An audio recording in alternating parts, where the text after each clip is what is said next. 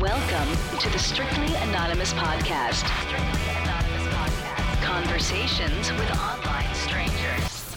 We place ads online. Craigslist is definitely the gift that keeps on giving. Real people respond. You go to Singapore or Thailand, you can't not do it. The temptation is just too much. With real problems. Does your friend know that you're banging her? No, he has no idea. And anything goes. Motto of the show let your Greek flag fly. Probably the only good advice I'll ever give you is to re-hide your whips and chains. Here is your host, Kathy. Hey, welcome to the Strictly Anonymous podcast with Kathy. If you haven't followed me yet on Instagram or Twitter, follow me at Strict Anonymous. If you want to be on the show, it's called Strictly Anonymous because I change everybody's voices. I change everybody's names. People email me from phony emails. You could call me from a blocked number.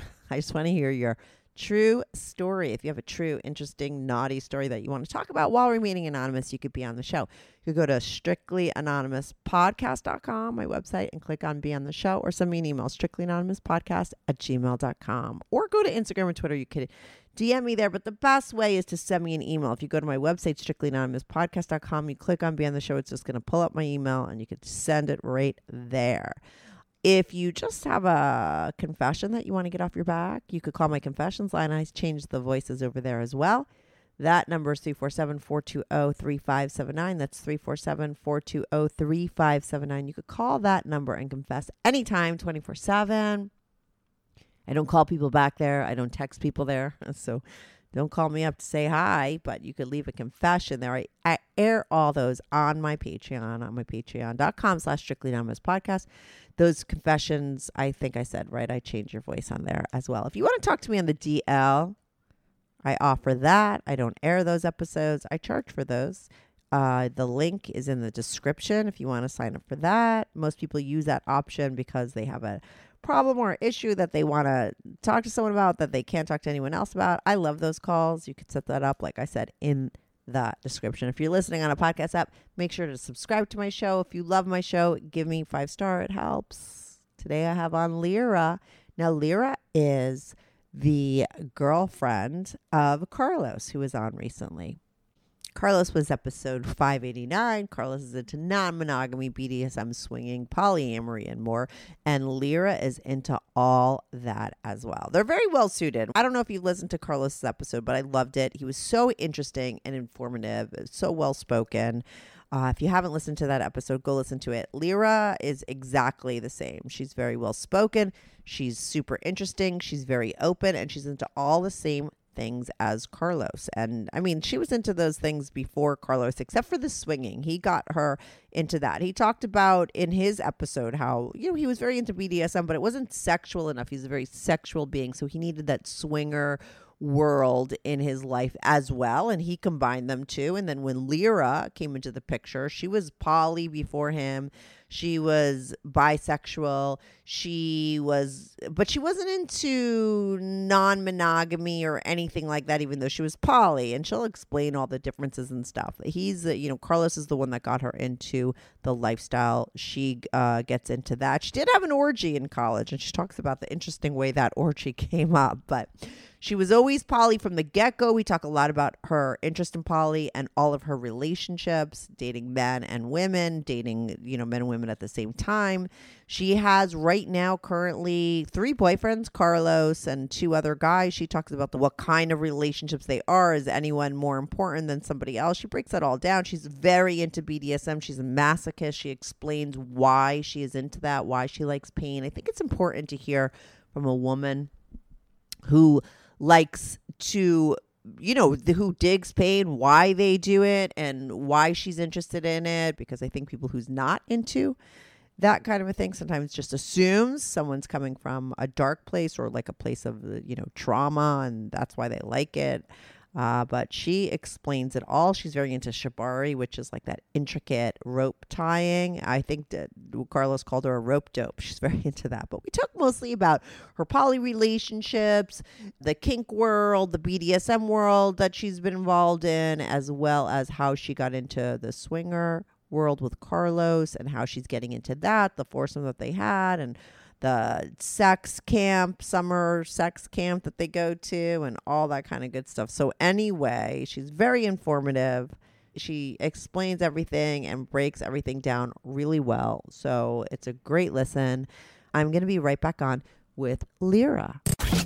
This is the Strictly Anonymous podcast. Uh, hi, Lyra. Welcome to the Strictly Anonymous podcast. How are you today? Great. So, listen, Lyra, I had on your guy first, Carlos, who had his own interesting story. But when he was like talking about you, I was like, oh, she sounds like she has an interesting backstory. Let's get her on the phone separate to talk all about your life because you are in a relationship with Carlos. He's into BDSM, swinging, all kinds of stuff. You guys have been non monogamous since the get go. And what he told me about you is you have always been non monogamous in your life. Uh, so I'm assuming you've had some lifestyle experiences, or I don't even know what, uh, before you met him. But let's talk about that. Like when, I mean, how old are you now? And you've always just been non monogamous? Yeah, so I am 31. Okay. Um, and the the funny story about my history of mo- non-monogamy is that Mhm. when I came out to my mom this summer or last summer, I can't remember, she had the funniest reaction because she told me this story about when I was 7 I Mhm. apparently came home from like elementary school and and was like announcing that like I wasn't going to get married that I was just going to be with a bunch of people when I was older and apparently my teacher had thought this was like coming home from my family environment so I have no idea where my 7-year-old brain found the concept of non-monogamy but you know when I got into high school and you know started really dating I I somehow already had that concept in my head and I kind of, you know, got on the internet, started searching around different words, and I found this concept of polyamory, and it just immediately, immediately clicked with me. And so, kind of from the get go, I was, you know, gravitating towards that direction. And then, pretty, pretty soon when I arrived at college, I got kind of my first real world exposure to the rope scene and to BDSM, things that I had also already kind of been exposed to on the internet during high school. And it just immediately clicked as what I needed in my life. So you were like, I'm fucking poly, and I'm B- and you're into BDSM. Now you're sub, or you're the sub, right? You're a sub in that Yeah. world? That's an interesting thing because I'm definitely a masochist. I'm definitely a bottom. I have kind of varying relationships to the word submissive, but on the complete other flip side is I'm a shibari rigger. So I do rope suspension as a top. Right. Okay. Meaning you tie other people up. Yeah. Yeah, Okay, so yeah. you like to do that. Yeah, I had a one guy on that was like very big into shibari. It was like the first time I ever heard of it. But let's go back to the whole poly, co- the concept of poly. I mean, because that always boggles my mind. I've said it millions of times on my show. Like, I find it hard to love one person, let alone five or three, or have more than one relationship. Relationships are so complicated. Have you always been poly from the get go? I mean, listen, obviously you were born this way. Like at seven, you were already. Uh, you knew who you were. So, like, when did you have your first poly experience in real life, like with dating multiple people? Yeah, so my first poly experience was in college. Um, I was dating two different women.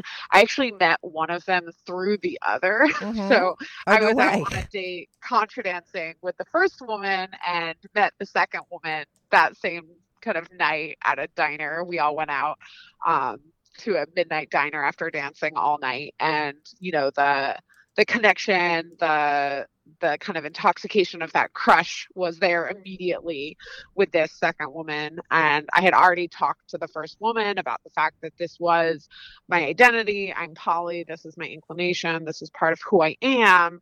And so for her, it really wasn't startling or abrupt to see me have that chemistry with someone else. And it, it blossomed pretty quickly into a poly relationship. So I was dating both of them. They were not dating each other and uh, kind of both of them stayed in my life kind of a little bit in and out for the next two years until you know we kind of all moved on to our next relationships and lives Wow. Mm. So you were keeping those two relationships going. Now, how what it- if you're dating two people at the same time? How does it work with holidays and birthdays? Like, do you spend? It's your birthday, right? Who gets to hang out with you on your birthday? Is there somebody that becomes like a number one relationship and number two? Is everyone equal? I think different poly people have it set up different ways. Correct? Yeah, so the kind of language we use around that is hierarchical Yes. versus non-hierarchical poly. So I think when I was in those kind of first relationships, I didn't really have that vocabulary, Yeah. and I also wasn't really at that place in my life where I was bringing people home to my parents on holidays. No. Um, but as I've gotten older, Yeah. kind of like end of college, that's definitely something that I've navigated for a long time now.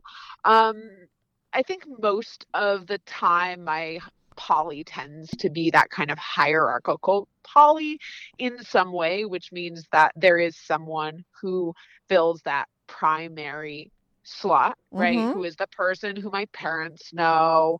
Um, although my parents have actually met multiple of my partners at the same time, so that's not foreign to them. Who's who's there for holidays, who my extended family meets, all of that. But at the same time, I also don't really love that language of hierarchy or non-hierarchical because even though I have that primary, I I actually have a another term for it, which is like anchor partner.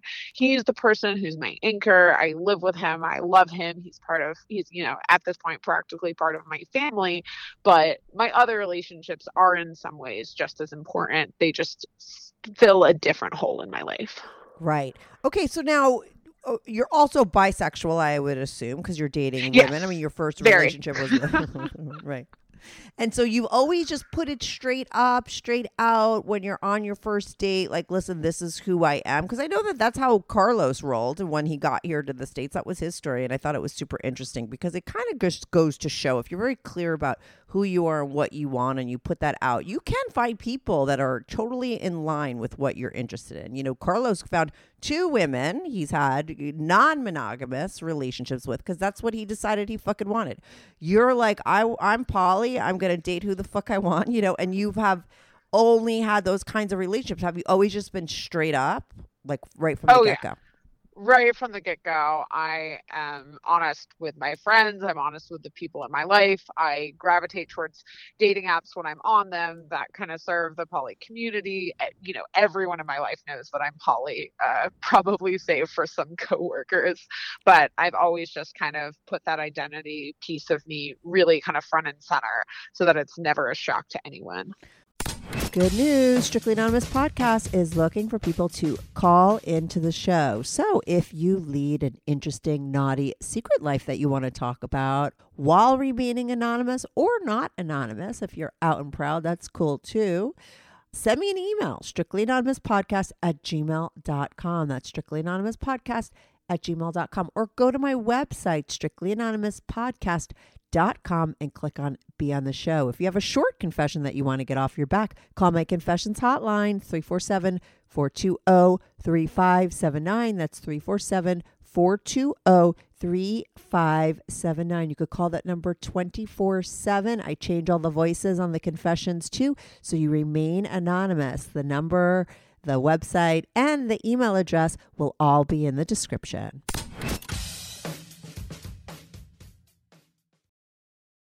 Hi, I'm Chris Gethard, and I'm very excited to tell you about Beautiful Anonymous, a podcast where I talk to random people on the phone. I tweet out a phone number, thousands of people try to call. You talk to one of them, they stay anonymous. I can't hang up. That's all the rules. I never know what's going to happen. We get serious ones. I've talked with meth dealers on their way to prison. I've talked to people who survived mass shootings. Crazy funny ones. I talked to a guy with a goose laugh, somebody who dresses up as a pirate on the weekends. I never know what's going to happen. It's a great show. Subscribe today, Beautiful Anonymous. There aren't many decisions bigger than having a kid, but for many women, their fertility is the big question mark. I know it was for me. It wound up taking me years, okay, many years to have a baby. And that's because I was totally clueless about my fertility status. And that's why modern fertility was created. It is an easy and affordable way to test your fertility hormones at home with a simple finger prick. All you do is mail it in and you get your personal results within six business days. You'll get insights into your hormone levels, like your ovarian reserves, and all the other important factors that impact your fertility. And you could download the results to review with your doctor. Traditional hormone testing costs a lot, like over $600, okay, if you went to a fertility clinic. But modern fertility tests are only 179. And if you go to modernfertility.com slash strict anon, you're going to get $20 off your test. That's right. Right now, Modern Fertility is offering my listeners $20 off the test when you go to modernfertility.com slash strict anon. That means your test will cost 159 which is a fraction of what it would cost at a fertility clinic. At a fertility clinic, get $20 off your fertility test when you go to modernfertility.com slash strict anon. Modernfertility.com slash strict anon or just go to the description and click on the link. What are the dating apps for poly that are that are really good or specific for that lifestyle? Yeah, I'd say the one that I have the most luck with is something called Feeld. Yeah, yeah, yeah. Mhm. So that's been really fun. And so one thing that is also a piece of this story for me is that I really identify deeply as poly forever, right? Like this just been part of my life. Yeah. But much newer for me is exploring kind of more swinger ethical non-monogamy dynamics. So the kind of less casual, more pickup, more in the moment sexual connections. That's been newer to me and something I've been really exploring and engaging with with Carlos. Um, that's kind of started with our relationship. He, in some ways, introduced me to that part of myself, Mhm. and so uh, feeld is also a great way to engage sometimes with those kind of dynamics, So he's especially the when fir- traveling. so he's the first one that got you into that. So when you were doing like these poly relationships, they're not thruples. Like when you were dating those three, those two other women, you're not all hooking up together. You're not like having threesomes. I think some people think, oh, if you're poly, it's like it also includes group sex and all that kind of stuff, and that's not the case. Like it's typically you keep your relationship separate, and you weren't doing the, that kind of stuff before Carlos.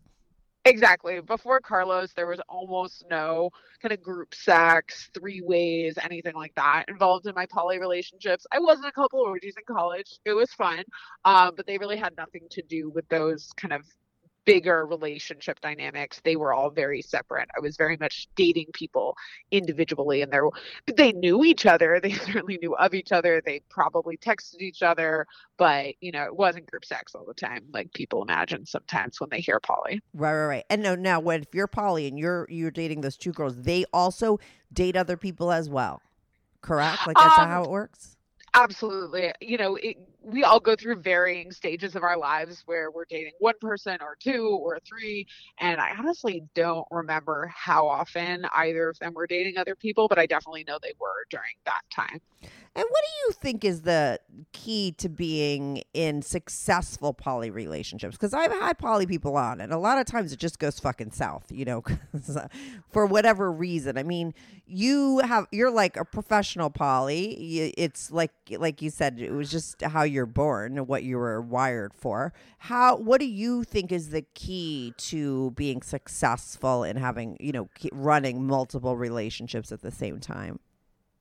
You know, I think it's I think it's three things. Yeah. Honesty, Mhm. transparency, and accountability. Right. And you know, people might think that honesty and transparency are the same thing, but they're really not, right? Explain the difference. Honesty yeah. means, you know, you're not lying, you're not sneaking around, you're not doing anything on the down low. But transparency means even if someone doesn't come out and ask you, you know, are you dating someone else? Are you seeing someone else? Are you starting anything? You know, you're being upfront and transparent about that with your partners. There isn't that kind of lack of trust or lack of communication around new connections, around how you're engaging with the people who are in your life. And so those are really important. And then the other piece that I call accountability is kind of more complicated, but poly in a sense exists on this premise that, you know, first off, we are many of us who I engage in this lifestyle are capable of loving more than one person. That's part of us. That's how we're built. Yeah. Um, but it also comes with this idea that like maybe not everybody you're dating is mm-hmm. really designed to meet all of your needs. And so by engaging with more people, I get to have my needs met in different ways by different people. Yeah. And that's awesome, right? And the accountability piece there is not becoming overly dependent on any one of my partners in a mm-hmm. way that I'm expecting them to drop everything to meet the needs that they're filling in my life because they also have other connections. They also have responsibilities to other people. And I need to honor that.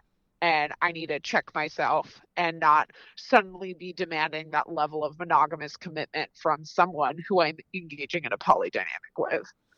Right. So there is none of that, or that is very like a big no no as far as in like in that world. Because I feel like sometimes in relationships there are times when people maybe would be more dependent on a relationship because of life. I don't know, right? I mean, Yeah, and like that's why I use the term anchor partner, right? Carlos Right. is my anchor. If I need someone, Carlos is going to be there. I 100% and fully trust that. But that doesn't negate the fact that there are going to be times when he also needs to be there for his other partners, Yeah. right? And I Mhm. need to respect that.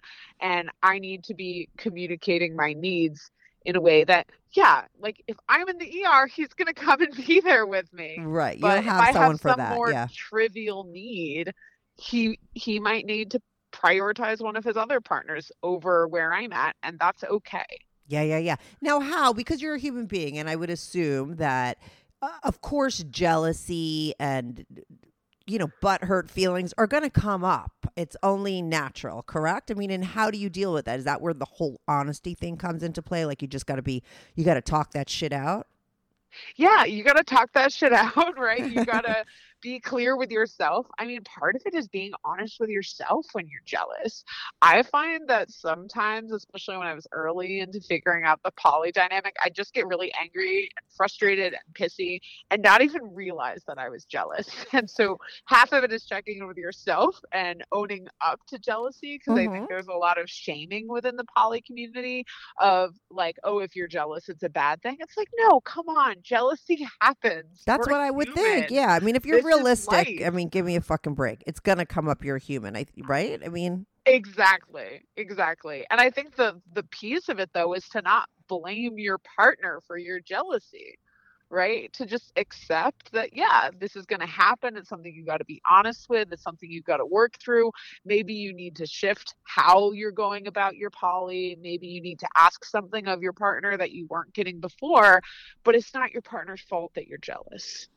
Right. But you but it is uh like if you're in these kind of relationships, if you're on the receiving end of that and your partner comes to you, it's also about uh, honoring how they feel, right? And not cuz I think sometimes some people might use that kind of lifestyle or get into that and think that oh it's like this magical world where none of that shit's going to happen you know? And if they have a partner come to them like i'm jealous or i don't you know they're going to be like well you're not allowed to be because we're in a poly relationship you know? Right? Like i mean you have to be accepting of those kind of things also like on the other side if your partner comes to you feeling that way.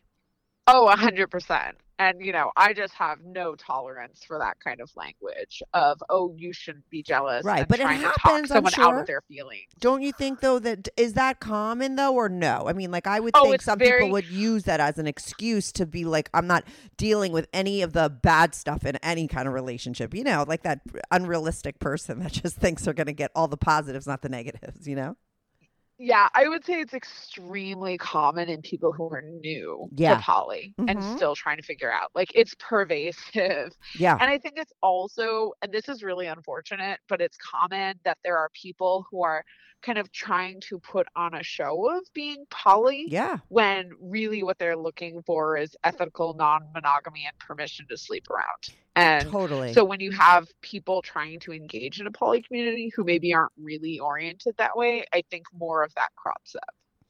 yeah that's because i think that there's a fine line and some people might think that that's what they're looking for but it's really Yeah, not they just want to be non-monogamous which is a very different thing Absolutely. They're very different. And sometimes you got to try one until you figure out that you're looking for the other. And what I've also recently learned is you can actually kind of do both. Like in my current setup, I have three different pretty committed relationships going on and that's my poly right and then outside of my poly both carlos and i are in some ways total sluts and Yeah, hook we up got to get and into play that. with other people and Yeah. swing but that's not my poly that's Right. swinging that's hooking up that's ethical non-monogamy and in my brain those really are two separate things I think so too, for sure. Now, so what? So how did that whole thing come up? And so it was Carlos was the first one that brought you into that world, correct?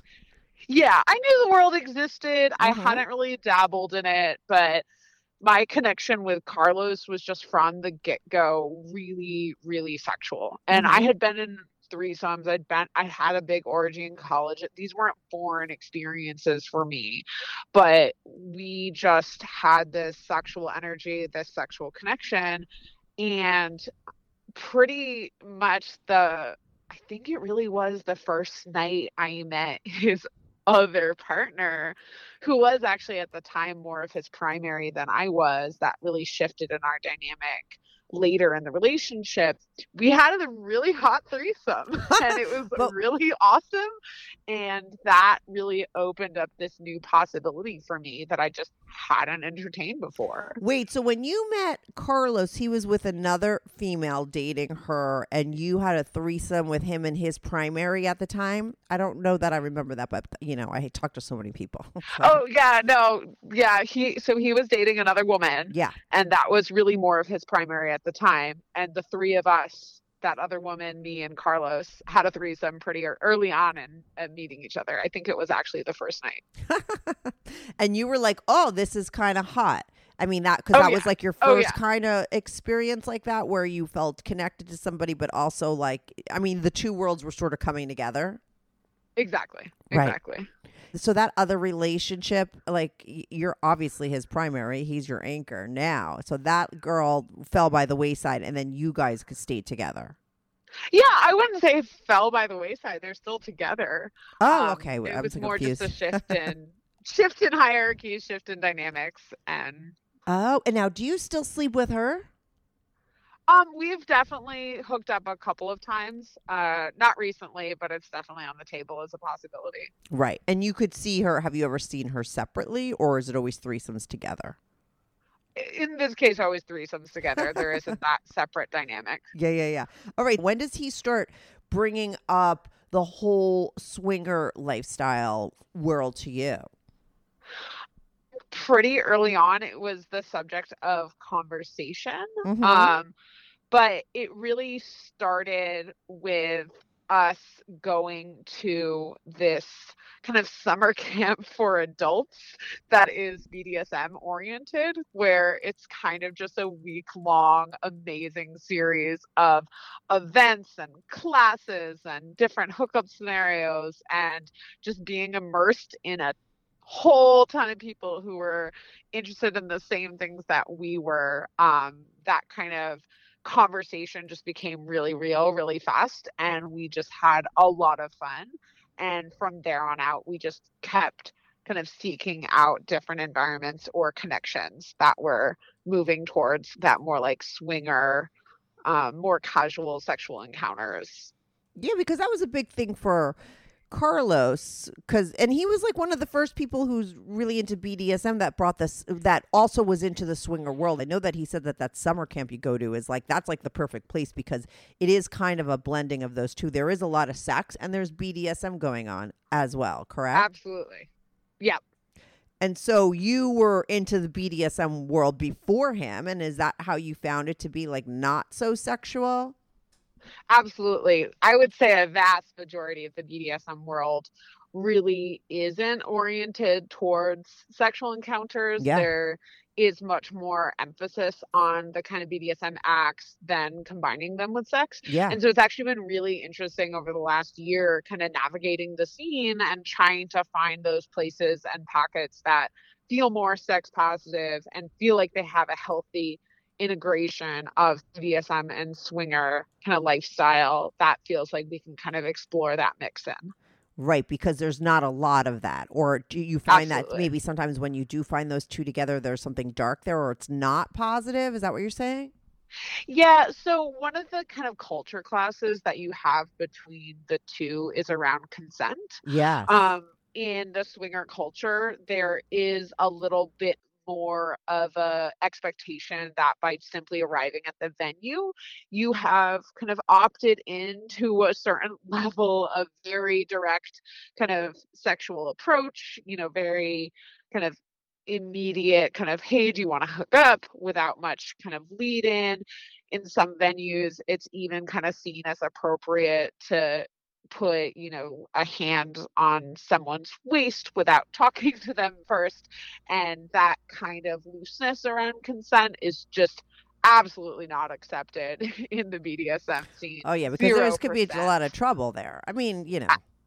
Yeah, you know, one of the things that I really value about the kink communities and BDSM communities that I kind of circle in is that there is a lot of conversation about how to establish kind of clear standards of consent the community, how to make sure everyone feels safe, how to make sure there's kind of people to talk to if something does go wrong, places where we can resolve it.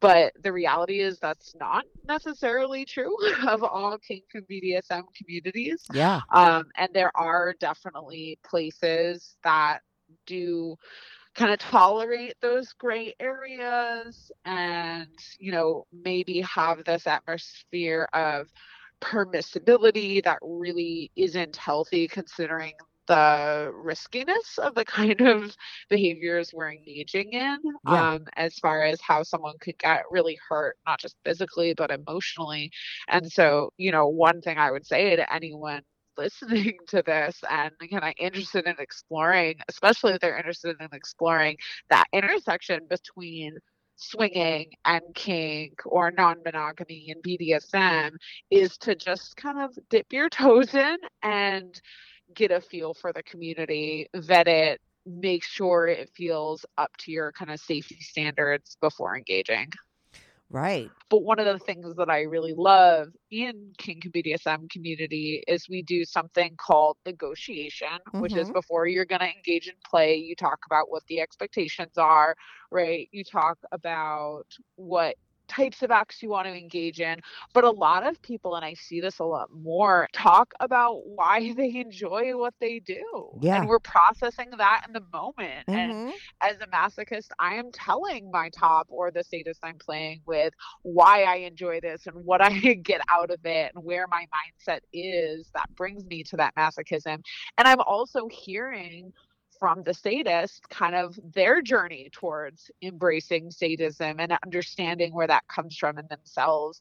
And for me, that kind of honest dialogue and being able to talk about it is kind of really protective Right. And now, why don't you explain to people where you're coming from as a masochist? Because I think that uh, it's really Im- important for people to hear from that woman who's into that and why she is.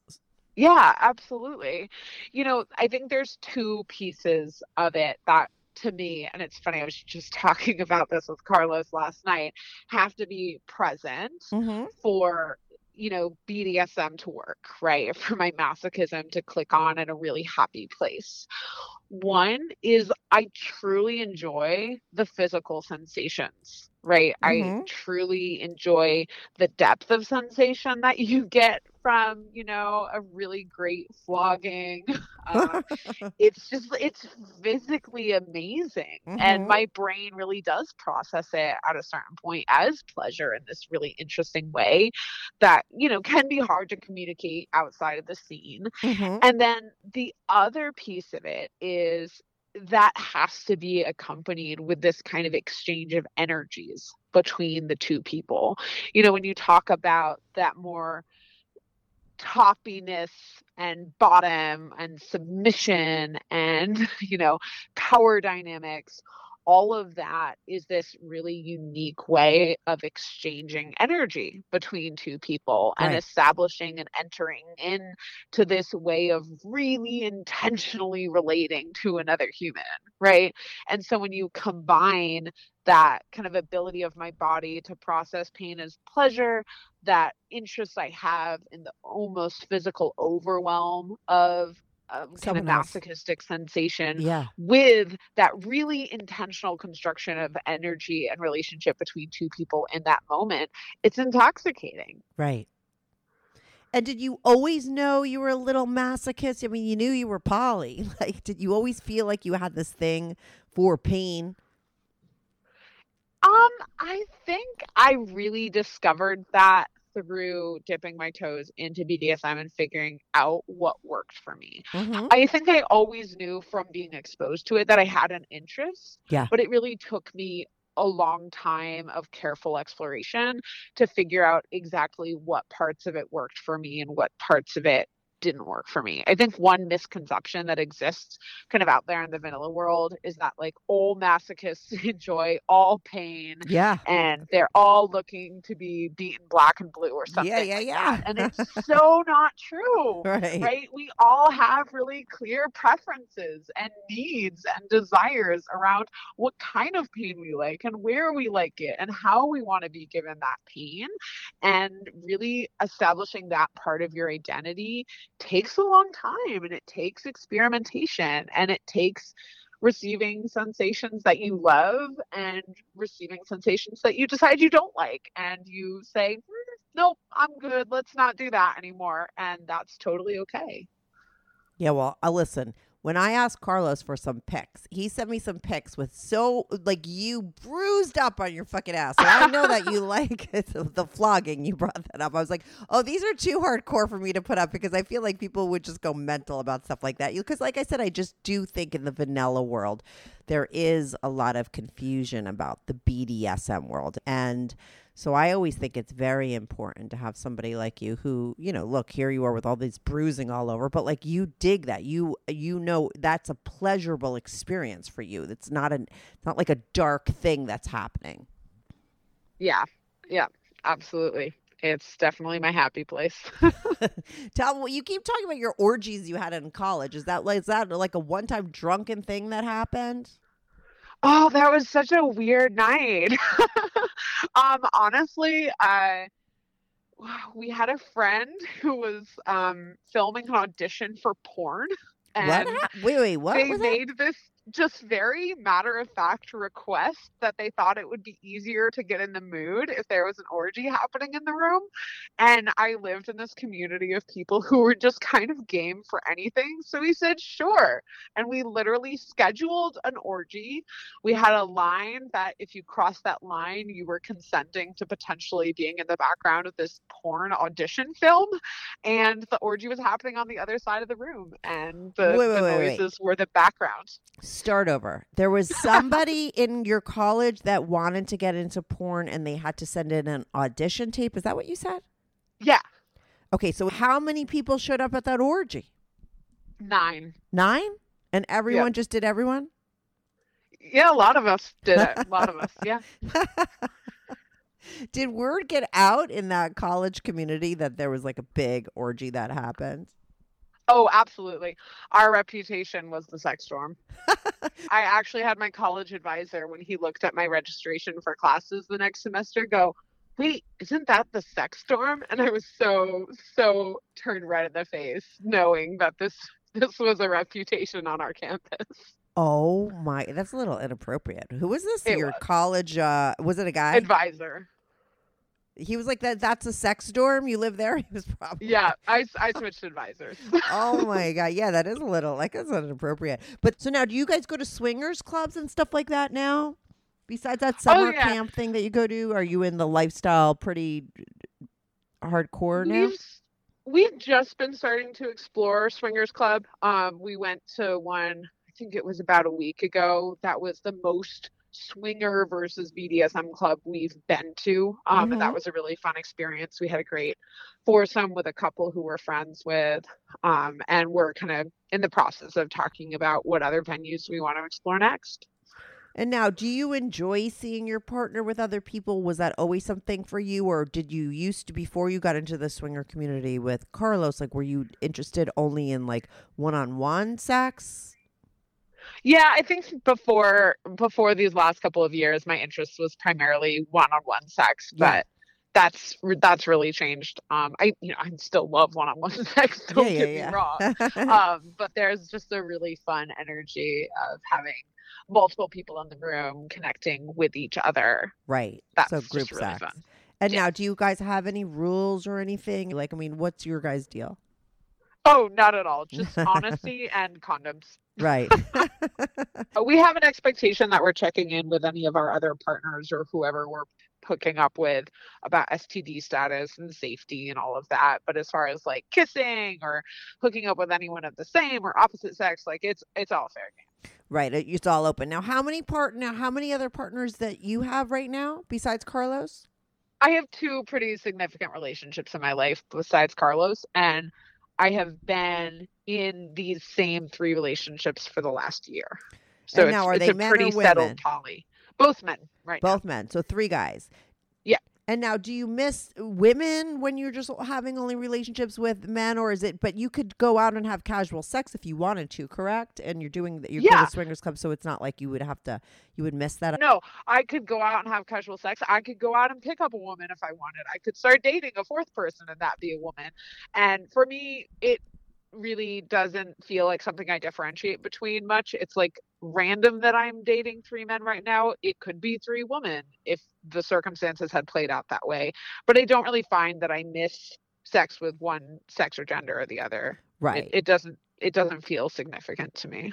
Right. It's like you're just fully present in whatever you have at that moment. And I think sometimes maybe you miss it more if you think it's not on the table. But for you, you could go out tomorrow, like you said, and meet a woman anyway. So it's like, what are you missing? It's just, it's a matter of time that you maybe will meet somebody. And then if you like them, you, you're allowed to be with that person. So I guess Yeah. missing doesn't come into play, right? Yeah. And now what? Yeah. um. And so now, how many other relationships does Carlos have? Um, he has that kind of original woman who he was with when he met me, and then uh, another probably slightly more casual relationship with someone who's who's uh, a bit more local. who they see each other usually about once a week. Right. All right. Well, listen, you know, I feel like we covered everything. I mean, is there anything else you want to bring up that you think is important to say? Because I feel like you're very uh, well spoken. Yeah, I mean, I think the most important thing to say is, you know, for those of you who are already enjoying this kind of a lifestyle, awesome. And for those of you who aren't, if the curiosity is there, great. And if it's not, poly isn't for everyone. You know, I think one of the unfortunate things that I see sometimes is this kind of pressure Yeah. to explore kink or pressure to be poly or pressure to be ENM hmm and you know my hope is everyone just does what's right for them and takes it slow and is honest with what's working and what's not Yeah, right. And I I mean I think like a lot of people like you said in the beginning maybe they realize that they're into poly but it's the ethical non-monogamy. um, but you know, how do you really know unless you try things out? But I think what's most important is to be open and honest with whoever you are because I don't think most people are poly. I think a lot most people would have a hard time. It's not the majority, but like somebody like you, that's just how you're wired and people that are that way, that's what's right for them, you know? 100% Yeah, and there you go. All right, Lyra, thank you so much for calling in. If you could send me pics for my Patreon, that'd be great, but not ones where you're fucking bruised up like Carlos sent me. I was like, I cannot post those, Carlos. It's too much. i will i will All right, just like anonymous pics. They can be sexy. I always say like nothing X rated. They could be R rated. That's what most women send in, but you know, nothing with like the bruises. He like he just sent me some hardcore pictures. I'm like, no, that's a little too much. So anything like R rated is fine, sexy pics. But thank you so much, right. Lyra. Thanks for calling in and telling your story. right. And it will definitely be up on a Friday. great thank right. you so much Thanks, Lyra. Bye. bye Hey everyone, thanks so much for tuning in to this week's episode. If you want to follow the show, follow me at Strict Anonymous on Instagram or Twitter. That's at Strict Anonymous. If you are on YouTube, make sure to subscribe. I love YouTube as a platform for my show because people comment there and I try to reply back to every single person who posts a comment. So even if you're not listening on YouTube and you want to talk about the show, go to my YouTube channel, subscribe, like, and share my videos. It's Strictly Anonymous Podcast. If you want to sign up for my Patreon, on my Patreon, you are not only supporting my show, but you will get these episodes early ad free, and you get to see anonymous pics of my guests. Most of the girls send in anonymous pics, and some of the guys send in anonymous pics. So if you want to see anonymous pics of my guests, as well as support my show and get these episodes early and ad free, sign up for my Patreon, patreon.com slash strictly anonymous podcast. That's patreon.com slash strictly anonymous podcast. The link is also in the description below. Thanks so much for listening.